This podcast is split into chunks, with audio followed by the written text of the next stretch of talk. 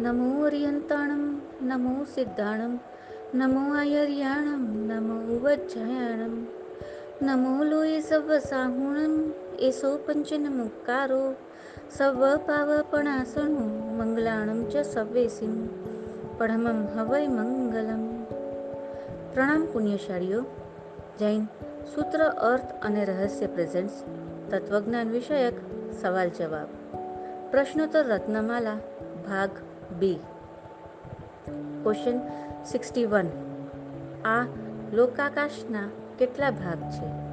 કયા કયા? આ લોકાકાશના ત્રણ ભાગ છે. ઉધર્વલોક, તીર્છાલોક અથવા મધ્યલોક અને અધોલોક. ઉધર્વલોકની ઊંચાઈ સાત રાજમાં અઢારસો યોજન ઓછી. તીર્છાલોક અઢારસો યોજન. અને અધોલોક સાત રાજ ઊંચાઈવાળો છે. આમ ત્રણેય લોક મળીને ચૌદ રાજલોક ઊંચાઈ છે. ક્વેશ્ચન સિક્સટી ટુ આ તીર્છાલોક કેટલા વિસ્તારવાળો છે? અત્યારે આપણે ક્યાં રહીએ છીએ? આન્સર આ તીર્છાલોક એક રજૂ પ્રમાણ વિસ્તારવાળો છે. તેમાં એક દ્વીપ એક સમુદ્ર, એક દ્વીપ, એક સમુદ્ર. એમ ક્રમથી દ્વીપ સમુદ્ર છે. સૌથી પ્રથમ દ્વીપ છે તેને જંબુદ્વીપ કહેવાય છે. આ દ્વીપ એક લાખ યોજન લાંબો, પોળો ને જાડો છે. તેને દ્વીપ એટલા માટે કહેવાય છે કે તેની આસપાસ ચારે તરફ ચૂડીના આકારનો લવણ નામનો સમુદ્ર છે. આ જંબુદ્વીપમાં એક પર્વત, એક ક્ષેત્ર અને એક પર્વતનો ક્રમ છે.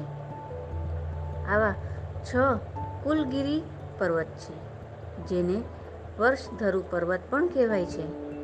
આ પર્વતને કારણે જંબુદ્વીપ અનેક ભાગોમાં વેચાઈ જાય છે.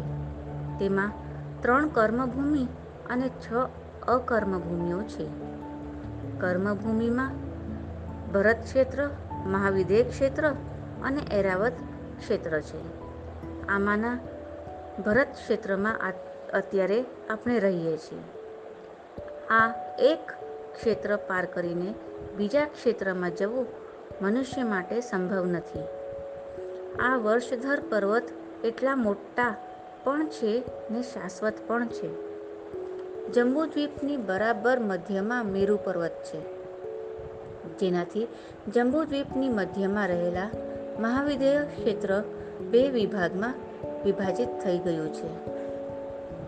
ક્વેશ્ચન સિક્સટી થ્રી, મેરુ પર્વત કેવો છે? કેવડો છે? તેનું નામ મેરુ પર્વત કેમ પડ્યું? આન્સર મંદર દેવના નામથી આ પર્વતનું નામ મેરુ પર્વત પડ્યું છે. મંદર દેવ એમના અધિષ્ઠાયક છે. આ સંપૂર્ણ પર્વત સોનાનો એક લાખ યોજન ઊંચાઈવાળો ત્રણ કાંડવાળો છે. કાંડ એટલે ભાગ. તેનો હજાર યોજનનો ભાગ ભૂમિમાં રત્નપ્રભા નામની પહેલી નારકીમાં દબાયેલો છે. નવ્વાણું હજાર યોજન બહાર છે. પૃથ્વી પર એનો વિસ્તાર દસ હજાર યોજન છે. ઘટતો ઘટતો ઉપર ટોચ સુધી એક હજાર યોજન રહી જાય છે. તેના પછી ચાલીસ યોજનની ઊંચાઈવાળી ચુલિકા છે. આ પર્વત જ્યાં ભૂમિમાંથી બહાર આવે છે, તે મેરુ પર્વતની તળેટીને સંભૂતલા પૃથ્વી કહે છે, જેમ આપણે ઊંચાઈનું માપ સી લેવલથી ગણીએ છીએ, તેમ જૈન જગતનું સંપૂર્ણ ગણિત માપ આ સંભૂતલા પૃથ્વીથી ગણાય છે. ક્વેશ્ચન સિક્સટી ફોર મેરુ પર્વતના ત્રણેય કાંડ, એટલે કે ભાગ, સમજાવો. તેને સ્નાત્રમાં જે તીગડું મૂકીએ છીએ, તેની સાથે શું સંબંધ છે? આન્સર, મેરુ પર્વત એક હજાર યોજન જમીનમાં છે. તે ભાગને કંદ કહેવાય છે. આ પર્વત જ્યાં ભૂમિમાંથી બહાર આવે છે, ત્યાં ભદ્રસાલ નામનું વન છે. પહેલું આ ભદ્રસાલ તળેટી પાંચસો યોજન ઉપર જઈએ તો નંદનવન આવે છે. આ પહેલો ભાગ કહેવાય છે. આ પહેલો કાંડ માટી, પથ્થર, વજ્રરત્ન, કાંકરાનો બનેલો છે. બીજું, બીજો ભાગ નંદનવનથી બાસઠ હજાર પાંચસો યોજન ઉપર જવાથી સોમનસ નામે વન આવે છે. તે છે. આ બીજા કાંડમાં સ્ફટિક રત્ન એક રત્ન ચાંદી અને સુવર્ણ આ ચારેય વસ્તુની અધિકતા છે. ત્રીજું, સોમનસ વનથી છત્રીસ હજાર યોજન ઉપર જઈએ તો પાંડુક વન આવે છે. આ ત્રીજા કાંડમાં જંબુનાદ સુવર્ણ અધિક માત્રામાં છે. આનાથી ઉપર ચુલિકા છે, એટલે કે ચોટીનો ભાગ છે. ને પાંડુક વનની મધ્ય ભાગ છે. તીર્થંકર ભગવાનનો જન્મ મહોત્સવ મેરુ પર્વતના પાંડુક વનમાં થાય છે. પાંડુક વનમાં ચારેય દિશામાં ચારે અભિષેક શિલાઓ છે. તેના ઉપર સિંહાસન છે. આ સિંહાસન પર પ્રભુના જન્મ સમયે ચોસઠ ઇન્દ્ર મળીને જન્માભિષેક મહોત્સવ કરે છે. સ્નાત્ર માટેનું તીગડું તે મેરુ પર્વતના ત્રણેય ભાગનું પ્રતિનિધિત્વ કરે છે. ક્વેશ્ચન સિક્સટી ફાઇવ શું કોઈ ક્ષેત્ર આપણા વિચારો પર અસર કરી શકે છે? આન્સર હા, ચોક્કસ કરે છે. પવિત્ર ભૂમિ પર જવાથી તીર્થ ક્ષેત્ર જેવી પવિત્ર ભૂમિ પર વિચારોમાં શુદ્ધિ આવે છે. જ્યારે સિનેમા, થિયેટર, હોટલ, બાર જેવી અપવિત્ર ભૂમિ પર જવાથી વિચારોમાં વિકૃતિ આવે છે. દાખલા તરીકે શ્રવણ. માત પિતાનો અનન્ય ભક્ત હતો. પોતાના વૃદ્ધ અંધ માતા પિતાને કાવડમાં બેસાડી પોતાના ખભા ઉપર ઉચકી અડસઠ તીર્થોની યાત્રા કરાવવા માટે નીકળી પડ્યો. શ્રવણે પોતાના માતા પિતાની સાથે દંડક અરણ્યમાં પ્રવેશ કર્યો ને તેના વિચારોમાં પરિવર્તન આવ્યું. તેને કાવડ નીચે મૂકી અને માતા પિતાને કહ્યું હું તમારો નોકર નથી કે તમે કે તમને ખભા પર લઈને ચાલું? આજ સુધી તમને મેં ખભા પર ઉચકી ફેરવ્યા તેનું મહેનતાણું આપો. પછી જ હું આગળ ચાલીશ. અનુભવી માતપિતાએ ભક્તિવાન પુત્રના વિચારોનું પરિવર્તન જાણીને કહ્યું, બેટા, તારી વાત સાચી છે, પરંતુ આ દંડક અરણ્યમાં અમે રૂપિયા ક્યાંથી લાવીએ? તું આ જંગલ પાર કરાવી આપ, પછી અમે તારા બધા રૂપિયા ચૂકવી દઈશું. શ્રવણે પિતાની વાત માની જંગલ પાર કરાવ્યું. ફરીથી તેના વિચારોમાં પરિવર્તન આવ્યું. અરે, હું કેવો નાલાયક પુત્ર છું કે અંધ માત પિતા પાસે રૂપિયા માંગ્યા. તે જ ક્ષણે માતા પિતાના ચરણોમાં પડીને પોતાના અપરાધની ક્ષમા માંગી. આ બધો પ્રભાવ ભૂમિનો, ક્ષેત્રનો છે. જેમ ભૂમિની અસર છે તેમ તમારી આસપાસ રહેલા લોકોના વિચારો તથા તેમના આભામંડળની અસર પણ તમારા વિચારો પર પડે છે. માટે જ સદભૂમિમાં રહેવું ને સજ્જનનો સંગ કરવો. Question sixty six. આપણા જૈન ધર્મમાં કેમ આટલા પંથ પડી ગયા? કોની વાત સાચી માનવી? આન્સર. અત્યારે આ કાળમાં કોઈ કેવળ જ્ઞાની વિહારમાં ન હોવાથી આ વાત સાચી જ છે કે ખોટી જ છે તેનો નિર્ણય આપણે લઈ શકીએ નહીં. એક નાનકડી વાત દ્વારા આ વાતને સમજો. એક ઘરમાં એક સાસુ હતા. એને ત્રણ વહુ હતી. સાસુએ વહુને કહ્યું કે, માણસ જોઈને કચરો નાખજે. માર્ગે સીધાયા. ત્રણેય વહુઓ પોતપોતાની રીતે આ વાતને અનુસરવા લાગી. એક વહુ કોઈ માણસ આવતું હોય તે જોઈને કચરો નાખતી. તો બીજી વહુ કોઈ માણસ જતું હોય તે જોઈને કચરો નાખતી. તો ત્રીજી વહુ કોઈ માણસ આવતું જતું ન હોય તે જોઈને કચરો નાખતી. ત્રણેય કહેતી કે હું જ સાચી છું. મારી સાસુ કહીને ગયા એમ જ હું કરું છું. મારી સાસુએ જ કહ્યું છે કે માણસ જોઈને કચરો નાખજે. આમ એક જ વાક્યને ત્રણ રીતે લેનારાના ત્રણ જૂથ પડી ગયા. કારણ કે કોણ સાચું ને કોણ ખોટું તે કહેવાવાળી સાસુ તો હયાત હતા નહીં. બસ, આમ જ ઉતરતા કાળે મહાવીરના ગણધરોના વાક્ય યથાર્થ રીતે ન સમજાયા, જેને જે રીતે સમજાયા એને એ રીતે અપનાવ્યા. આમ, એક જ વસ્તુને અલગ અલગ રીતે માનવાવાળાના અલગ અલગ જૂથ પડી ગયા. દરેક જૂથ એમ માને છે કે અમે જ સાચા છીએ. હવે કોઈ કેવલી તો છે નહીં કે તમને સમજાવી શકે કે કોણ સાચું છે. એટલે જુદી જુદી માન્યતાવાળા જૂથો વચ્ચે વાદ વિવાદ અને ચર્ચાઓ ચાલુ થઈ. ધર્મ એક ચર્ચાનો વિષય બની ગયો. જે બિલકુલ ન હોવો જોઈએ.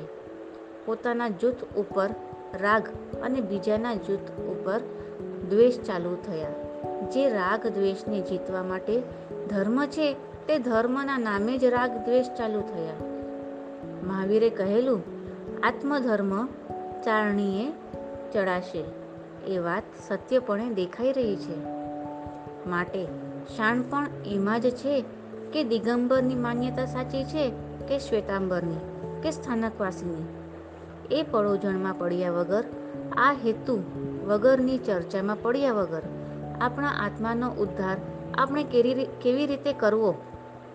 બહુ ટૂંકી જિંદગી મળી છે. તેમાં આત્મસાધના કેવી રીતે કરી લેવી? રાગ દ્વેષ ને ચાર કશાયોથી પાછા કેમ હટવું?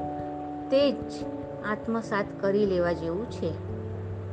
ક્વેશ્ચન સિક્સટી સેવન ફક્ત આપણા હાથ, આત્માનું જ વિચારવું તે સ્વાર્થીપણું નથી? આન્સર જરા ઊંડાણથી વિચારો, તો ખબર પડશે કે આપણા આત્માનું વિચારીને આપણે પ્રત્યક્ષ અને પરોક્ષ રૂપે કેટલો બધો પર ઉપકાર કરીએ છીએ.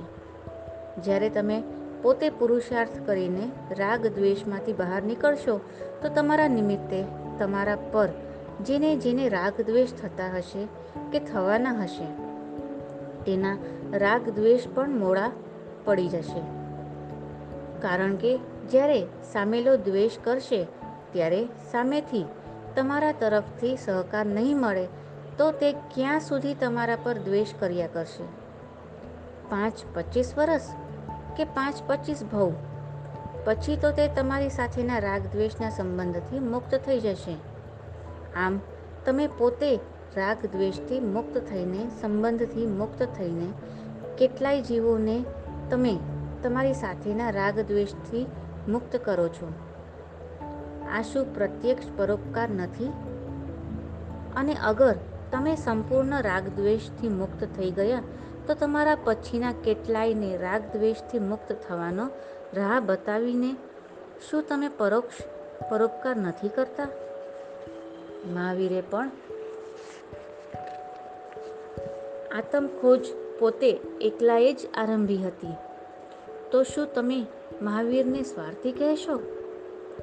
પોતે એકલાએ આરંભેલી સાધના જ્યારે ફળીભૂત થઈ, ત્યારે અનેકોને માર્ગ બતાવી એમણે કેટલો બધો પરોપકાર કર્યો.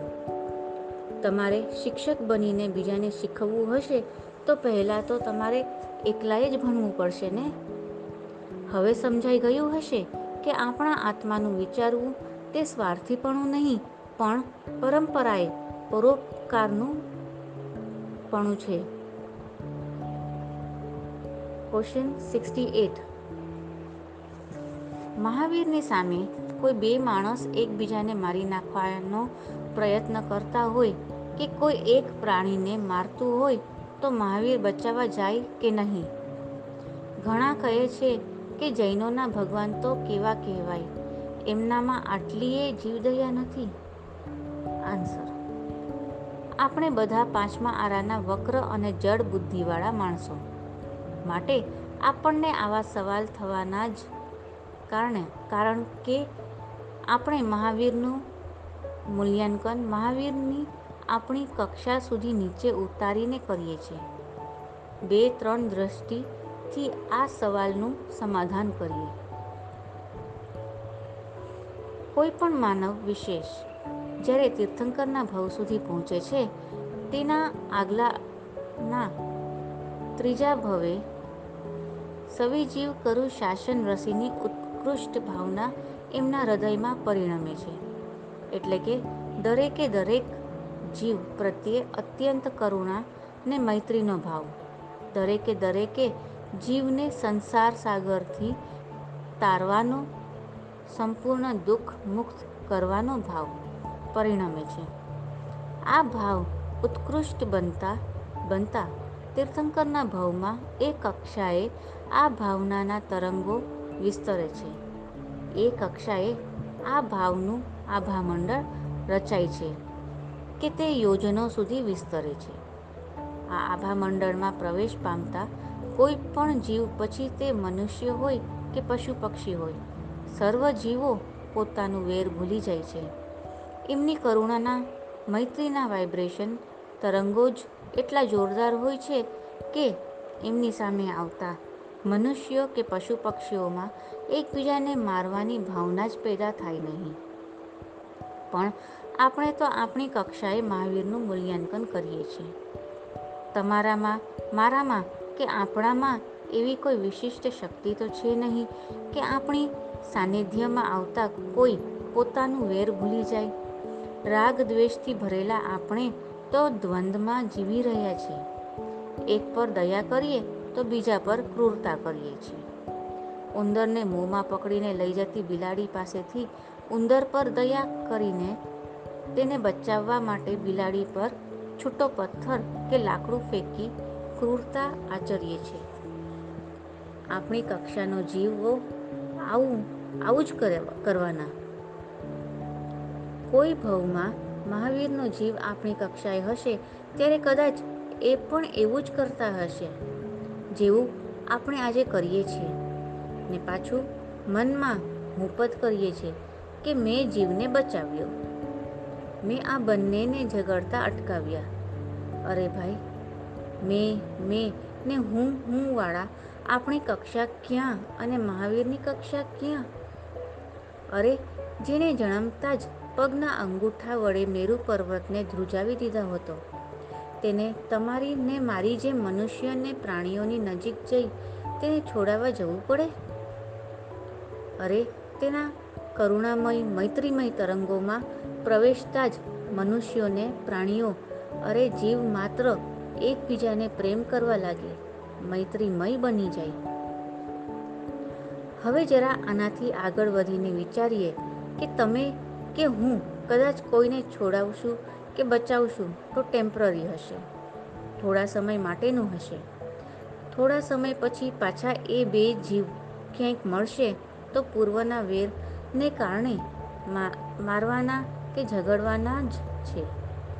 એમને પરમનેન્ટ વેરમાંથી મુક્તિ તમે કે હું નથી અપાવી શકવાના? અરે, આપણે પોતે જ પરમનેન્ટ વેરમાંથી મુક્ત નથી પામ્યા તો બીજાને શું અપાવી શકવાના હતા? જ્યારે મહાવીરે તો આ વેરનું મૂળ ક્યાં છે તે શોધવાનો પ્રયત્ન કર્યો. મનના, અંતર્મનના, ચિત્તના કયા ખૂણેથી આ રાગ દ્વેષનો આરંભ થાય છે તે પોતાની સાધના દ્વારા શોધી કાઢ્યું. આ આરંભ સ્થાન પર કઈ રીતે રોક લગાવવી? અનાદિના આ રાગ દ્વેષ જગાવવાના સ્વભાવને કેવી રીતે પલટવો તે સાધના દ્વારા શોધી કાઢ્યું. વર્ષોની સાધના દ્વારા જે અનુભવ જ્ઞાન પ્રાપ્ત થયું, તે જ્ઞાન લોકોને વહેંચ્યું. લોકોને એ દુઃખ મુક્તિનો માર્ગ બતાવ્યો. જે માર્ગ પર ચાલીને લોકો પોતાના ભવોભવના વેર ભૂલી જાય, રાગ દ્વેષથી મુક્ત થઈ જાય, તો દુઃખથી મુક્તિ મળી જાય, પરમનેન્ટ સુખ મળી જાય. હવે તમે મને કહો કે કોઈને મારતા, ઝઘડતા છોડાવનાર, તમે વધારે કરુણામય કે કાયમ મારવા ઝઘડવાનું છૂટી જાય, એ માર્ગ બતાવનાર મહાવીર વધારે કરુણામય. કોઈ બેકારને સો બસો રૂપિયાનું દાન આપી દેનાર વધારે ઉપકારી કે તે બેકારને કાયમી નોકરી અપાવનાર વધારે ઉપકારી? કોઈ વ્યક્તિ મેડિકલમાં અભ્યાસ કરી રહ્યું છે. છેલ્લા વર્ષમાં છે. છતાં પણ કોઈ પણ વ્યક્તિ મરતું હશે તો પણ તે તેનું ઓપરેશન કરશે. ડિગ્રી મેળવ્યા પહેલાં ને પ્રેક્ટિસ કર્યા પહેલાં તે જાણતો હશે તો પણ ઓપરેશન કરશે? તો તમે એમ કહેશો કે આ ડૉક્ટર કરતાં તો અમે સારા. જરા સમજો સાધનાકાળ દરમિયાન તીર્થંકરો મૌન હોય છે. કેવળ જ્ઞાન થયા પહેલાં, સર્વજ્ઞ બન્યા પહેલાં મોઢું નથી ખોલતા. આપણી હાલત તો ખાલી ચણો વાગે ઘણો જેવી છે. આપણી કક્ષા સુધી નીચે ઉતારીને મહાવીરનું મૂલ્યાંકન ન થાય. ક્વેશ્ચન સિક્સટી નાઇન જેમ ભવિતવ્યતા નક્કી થઈ છે ને જેમ જ્ઞાનીના જાણમાં આવ્યું છે તેમજ થવાનું છે. તો પુરુષાર્થ કરીને શું કામ છે? આન્સર કંઈ જ ન કરવું એ જ સૌથી મોટો પુરુષાર્થ છે. જેમ ભવિતવ્યતા હશે, તેમ જ થશે. મારે આજથી કાંઈ જ પુરુષાર્થ કરવો નથી. એમ વિચારીને બેસી જાઓ. ન ખાવું છે, ન પીવું છે, ન હાલવું છે, ન ચાલવું છે, ન ગાવું છે, ન દેરાસર જવું છે, ન પિક્ચર જોવા જવું છે. મારે કાંઈ જ પુરુષાર્થ નથી કરવો. કેમ કે જેમ ભવિતવ્યતા હશે, તેમ થશે. જો કોઈ આ પ્રકારે સ્થિર થઈ જાય, તો શું એ સૌથી મોટામાં મોટો પુરુષાર્થ નથી? શું આ પ્રમાણે કરવું સહેલું છે? પુરુષાર્થ કરવાની જરૂર નથી. એમ કહેવાવાળા શું આ રીતે સર્વ પ્રકારે પુરુષાર્થ છોડવાની ક્ષમતા ધરાવે છે? ના. મેં પહેલાં કીધું તેમ આપણે પાંચમા આરાના વક્ર અને જળ બુદ્ધિવાળા માણસો. પુરુષાર્થનો મતલબ એટલો જ સમજીએ છીએ કે ધર્મ માટે, મોક્ષ માટે કંઈક કરવું તે જ પુરુષાર્થ છે. અરે ભાઈ, સાંસારિક ક્રિયાઓ જે કંઈ કરો છો તે પણ પુરુષાર્થ જ છે. ધર્મ માટે કંઈક કરવું તે સવળો પુરુષાર્થ છે. તો સંસાર માટે કંઈક કરવું તે અવળો પુરુષાર્થ છે. પણ છે તો પુરુષાર્થ જ.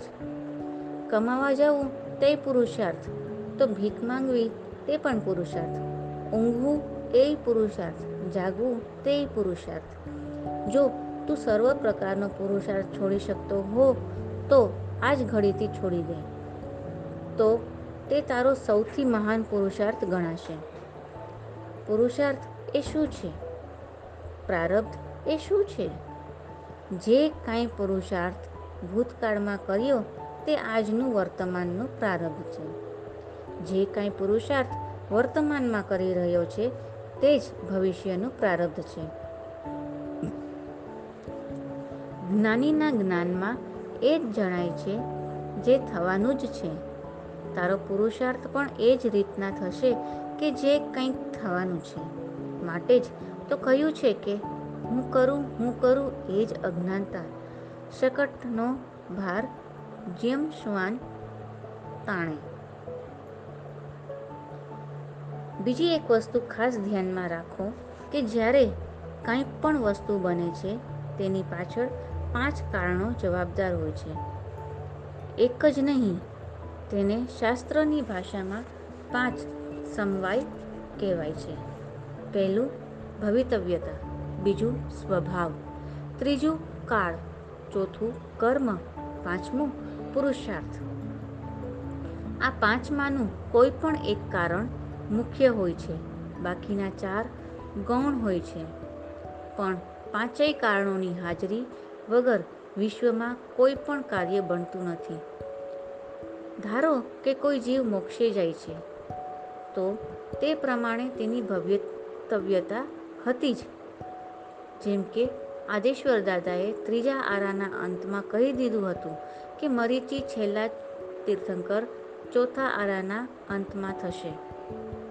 તો બીજું સમવાય પણ હતું કે એ ભવી જીવ હતો.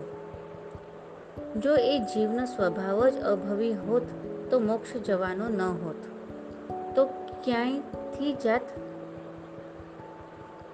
એમનો એ માટેનો કાળ સમય પણ ચોથા આરાના અંતમાં જ પાકવાનો હતો. કાળ પાક્યા પહેલાં મોક્ષે ન જાય.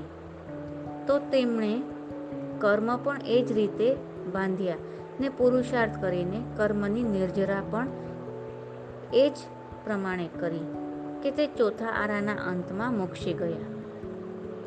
એમ કોઈ અભવી જીવ હોય તો એનો પુરુષાર્થ જ અવળો થાય. સવળો થાય જ નહીં, કારણ કે તેનો સ્વભાવ જ મોક્ષે જવાનો નથી. અહીં સ્વભાવ મુખ્ય કારણ બની જાય છે ને બીજા ચારેય ગૌણ બની જાય છે, પણ હાજરી તો પાંચેય કારણની હોય જ. હવે સમજાઈ ગયું હશે કે મુખ્ય કારણ ભલે ભવિતવ્યતા હોય, પણ ગૌણ ચાર કારણોમાંનો એક પુરુષાર્થ હોય જ. પાંચેય કારણોની સમવાયોની હાજરી વગર વિશ્વમાં કોઈ કાર્ય બને નહીં. ક્વેશ્ચન સેવન્ટી જૈન ધર્મમાં દેવી દેવતાઓને માનવું મિથ્યા ધર્મ છે. તો દેરાસરમાં દેવી દેવતાઓની મૂર્તિ કેમ? આન્સર જૈન ધર્મમાં સમ્યક દ્રષ્ટિ, સંભાવી, સંકિત દેવી દેવોને માનવામાં કોઈ મિથ્યા ધર્મ કયો નથી. હા મિથ્યા દ્રષ્ટિ દેવોને સંસાર સુખ ખાતર માનવામાં, પૂજવામાં આવે તો જરૂર મિથ્યા ધર્મ છે. આ પ્રશ્ન મેં મારું પુસ્તક પ્રશ્નોત્તર રત્નમાલા ભાગ એકના સવાલ નંબર બસો ચાલીસમાં સવિસ્તાર સમજાવેલો છે. તે જરૂર વાંચી જવો. જો દેવદેવીને માનવું મિથ્યાત્વ હોય તો દરેક થોયના જોડાની ચોથી ગાથામાં દેવ દેવીની જ સ્તુતિ છે. તો તો પછી પ્રતિક્રમણમાં થોડી બોલવી એ પણ મિથ્યાત્વ થઈ જાય. પણ એવું નથી. થોડી સમજ ફેર છે. અનાદિકાળથી ચાલ્યા આવતા મહાપૂજન જેવા કે શાંતિ સ્નાત્ર, સિદ્ધચક્રજી પૂજન વગેરેમાં પણ અનેક સમ્યક દેવદેવીના પૂજન આહવાન વગેરે થાય છે. આચાર્ય ભગવંત જ્યારે સૂરી મંત્ર પીઠિકા જાપ કરે છે કે અંજન શલાકા પ્રતિષ્ઠામાં પણ દેવદેવીના પૂજન થાય છે. સંતિકરમ તિજય પહુત્ત, મોટી શાંતિ તથા ગણધર ગૌતમ સ્વામીએ રચેલા ઋષિમંડળ સ્તોત્રમાં પણ દેવદેવીનું રક્ષણ માંગ્યું છે. મંદિરમાં પણ શાસન માન્ય દેવદેવીનું પ્રતિષ્ઠા એટલા માટે કરવામાં આવે છે કે કોઈ દુષ્ટ મિથ્યા દ્રષ્ટિ દેવદેવી, આપણા દેરાસર, ઉપાશ્રય, સંઘ, આરાધક આદિને હાનિ ના પહોંચાડે. સમ્યક દ્રષ્ટિ સંભાવી દેવ પણ તીર્થંકરના ભક્ત છે અને આપણે પણ તીર્થંકરની ભક્તિ કરતા હોવાથી એ આપણને એમના સાધર્મિક ગણીને આપણને ધર્મ આરાધનામાં સહાય કરે છે. ધર્મમાં સ્થિર કરે છે ને આત્મકલ્યાણના માર્ગમાં આગળ વધારે છે. આમ તો ગમે તેવી તકલીફને ક્ષમતા ભાવે સહન કરવું એ જ નિશ્ચય ધર્મ છે. પરંતુ આપણા પાંચમા આરાના માણસોના સંઘયણ જ એટલા નબળા છે કે આપણને અમુક હદ બહારની શારીરિક, માનસિક કે સામાજિક તકલીફ ઊભી થાય છે તો આપણે સંતુલન ગુમાવી દઈએ છીએ. ક્ષમતા ભાવે સહન નથી કરી શકતા. અને અર્થ ધ્યાનમાં ઉતરી જઈએ. કર્મ ખપાવાને બદલે કર્મના પોટલા બાંધી દઈએ છીએ. આવી પરિસ્થિતિમાં સમ્યક દ્રષ્ટિ, સંભાવી સમકિતી દેવદેવીની મદદ થાય તો કર્મ હળવેથી ભોગવાઈ જાય છે ને આરાધનામાં મક્કમ રહી શકીએ છીએ. પરંતુ જો આ દેવદેવીની સહાયથી વિકટ પરિસ્થિતિમાંથી બહાર નીકળી સંસારના રંગરાગમાં જ રંગાઈ જવાનું હોય તો જરૂર મિથ્યાત્વ લાગે. માટે આ બાબતમાં ઊંડી સમજ કેળવવી ખૂબ જરૂરી છે. હવે આગળના સવાલ જવાબ આપણે નેક્સ્ટ ઓડિયોમાં જાણીશું. જીન આજ્ઞા વિરુદ્ધ કંઈ પણ બોલાયું હોય તો મિચ્છામી દુક્કડમ પ્રણામ. અસ્તુ.